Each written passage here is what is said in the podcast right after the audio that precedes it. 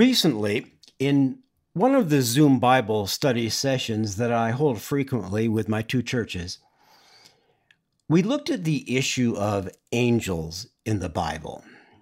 It's a topic that tends to be ignored by modern Bible readers, but angels are mentioned at least a hundred times in the Old Testament, and there are at least 20 references in the New Testament. I won't give a complete coverage here of angels in the Bible, but as a very quick overview, there are two classes of angels in the Bible elect or good angels, and fallen or bad angels. Michael the archangel is the top elect angel, and Satan is the top fallen angel. Satan fell largely due to his pride. Elect angels often act as messengers, and angel means God's messenger, between God and humans, in particular prophets. An angel told Mary she would give birth to the Son of God.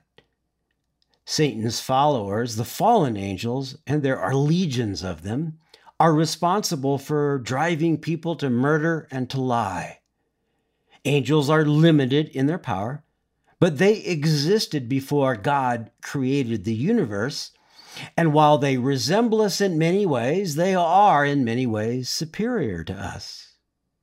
Angels are filled with wisdom and beauty, except for fallen angels who have lost those traits.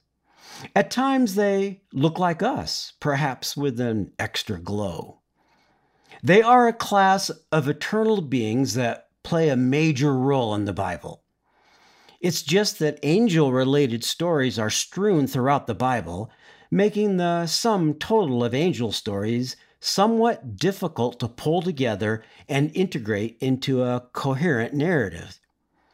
As one example of an angel serving as a protective force for an individual, consider Daniel as he is trapped in the lion's den, certainly facing a bloody death. Daniel is speaking to the king of Babylon. Daniel answered, Long live the king! My God sent his angel to shut the lions' mouths so that they would not hurt me. For I have been found innocent in his sight, and I have not wronged you, your majesty. The idea for today's message came to me during that Bible study session when we were looking at a quote I'd like to look at carefully today. It's from the Gospel of Luke, chapter 22. Jesus knows that he's about to be arrested, tried, tortured, and then murdered in the most humiliating and agonizing fashion imaginable.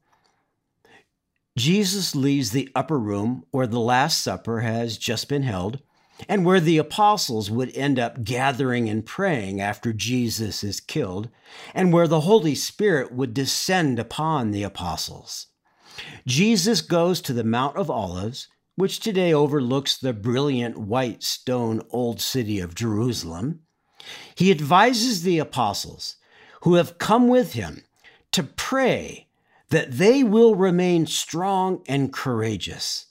He separates himself from the others.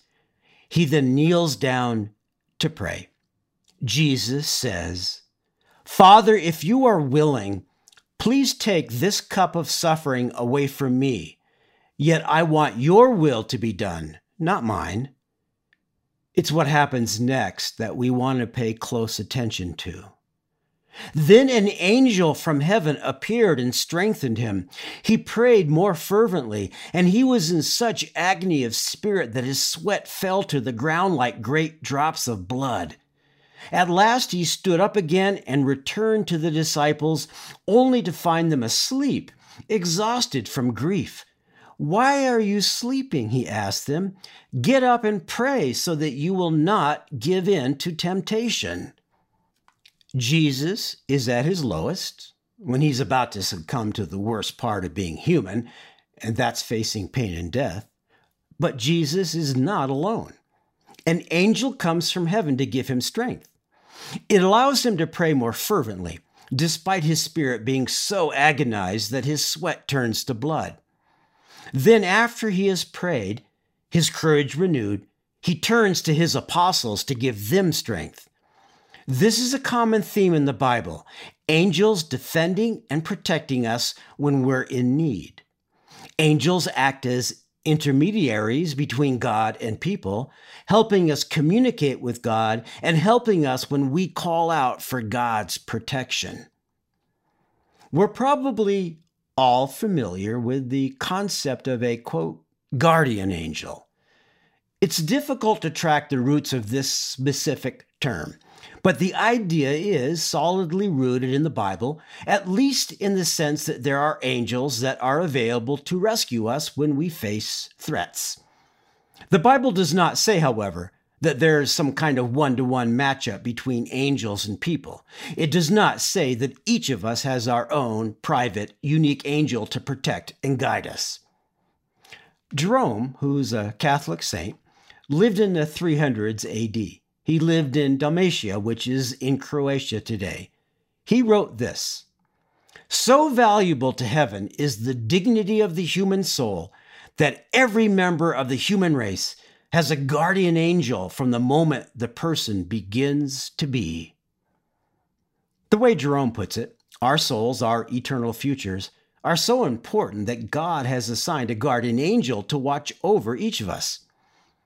In the time of Jesus, Jews and early Christians believed so strongly in the protection of angels that there was apparently a problem with people worshiping them as if they were God. The issue is so severe that in Colossians, Paul gives this warning. Don't let anyone condemn you by insisting on pious self denial or the worship of angels, saying that they've had visions about these things. Their sinful minds have made them proud, and they are not connected to Christ, the head of the body. In the book of Revelation, the author, John, who received his vision while exiled on Patmos because of his faith, makes the same reflection that while angels are powerful protectors and sit above us in the order of creation, they are not God. And the angel said to me, Write this Blessed are those who are invited to the wedding feast of the Lamb. And he added, These are true words that come from God. Then I fell down at his feet to worship him, but he said, No, don't worship me. I am a servant of God, just like you and your brothers and sisters who testify about their faith in Jesus. Worship only God. When I was five years old, I was riding my bike in front of our house.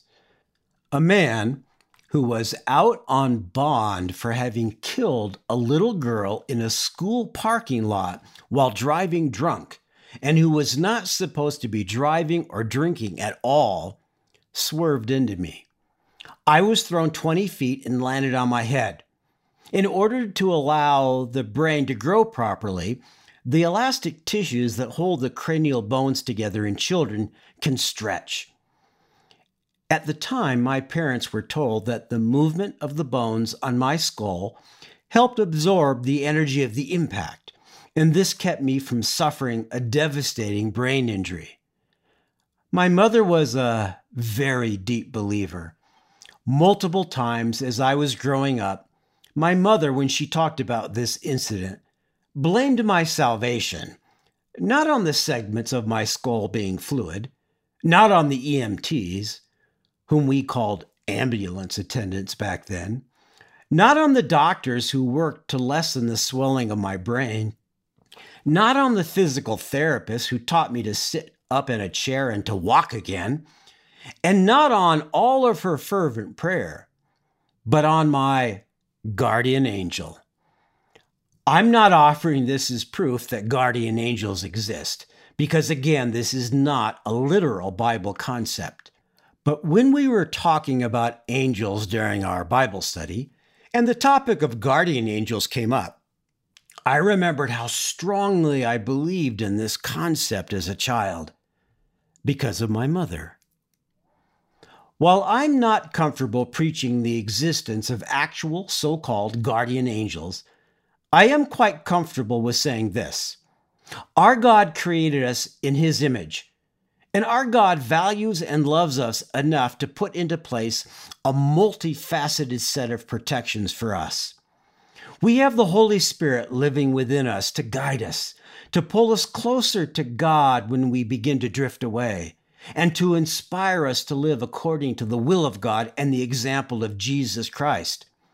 God also has a hand in the unfolding of human events, and on an ongoing basis, God ensures that all that happens is in line with His purposes. When we have faith, when we believe, those purposes often serve to protect us. There's something else as well. The Bible makes it clear that God, before creating the universe, including earth and the life upon the earth, God created a class of beings that are called angels in the Bible.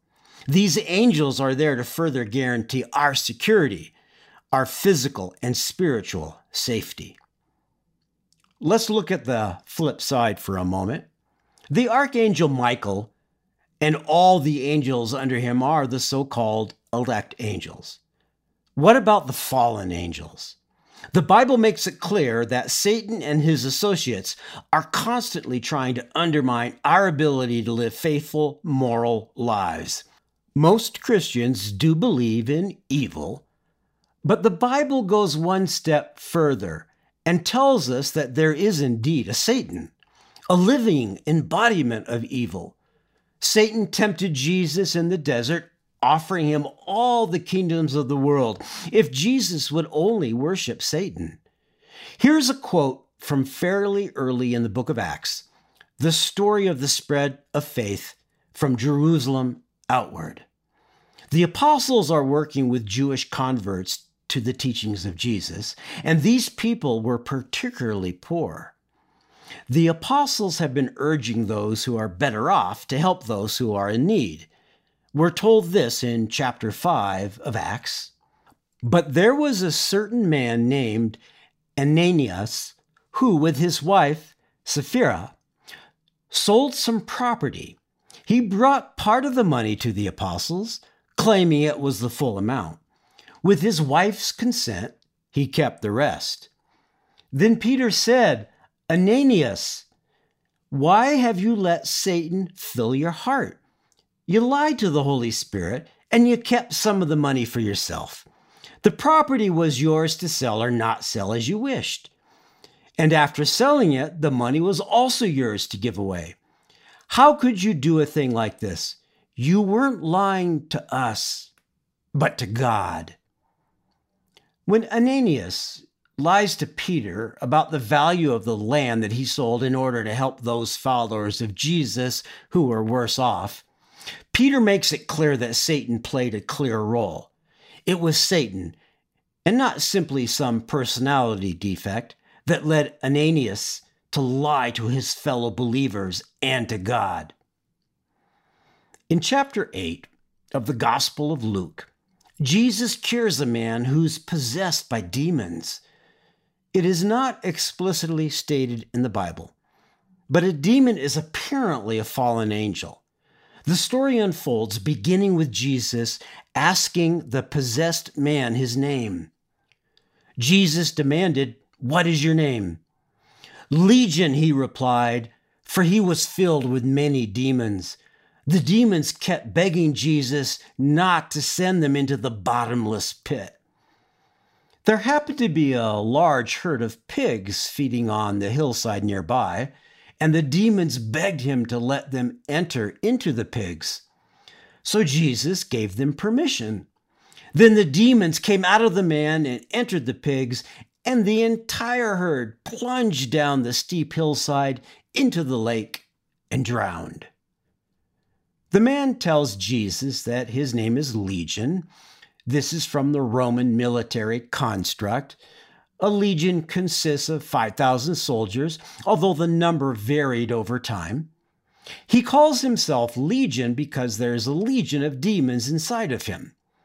Jesus tricks the demons into leaving the man and going into a group of pigs. Jesus then drowns the pigs. Jews, of course, held pigs in very low esteem. The point of the story is that this man wasn't a sinner. He wasn't someone who had fallen to the temptation of Satan or other fallen angels. Rather, they had invaded him and corrupted him. Many people reading this story today assume that in truth, this man was mentally ill, perhaps schizophrenic.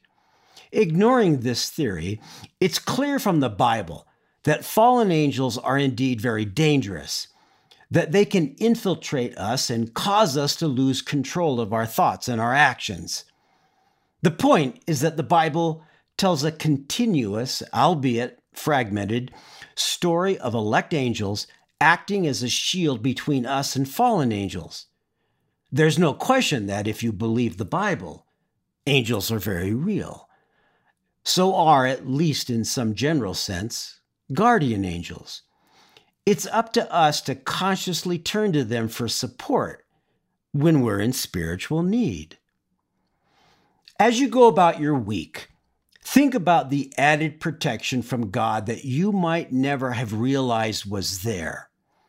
Hebrews is an elegantly written document that tells us that we have direct access to God through Jesus. Here is the beginning of the closing words in the book of Hebrews, where the author reminds us that we must live like Jesus and offer love and kindness to all people. Keep on loving each other as brothers and sisters don't forget to show hospitality to strangers, for some who have done this have entertained angels without realizing it. There you have it. If the example of Jesus isn't enough to live with empathy and grace for all people, you might remember that the next person you bump into might be an angel. They can look just like us when they want to. But seriously, the story of angels in the Bible is the story of just how committed God is to providing help to us whenever we need it. We don't have to worry about having the strength to cast aside our anger, our hatred, our envy, and our pride. We are never alone, never helpless, never hopeless. You walk with God's protection God's angels every day of your life. When you're afraid, sad, or anxious, just think about that angel standing next to you, ready to embrace you and to protect you.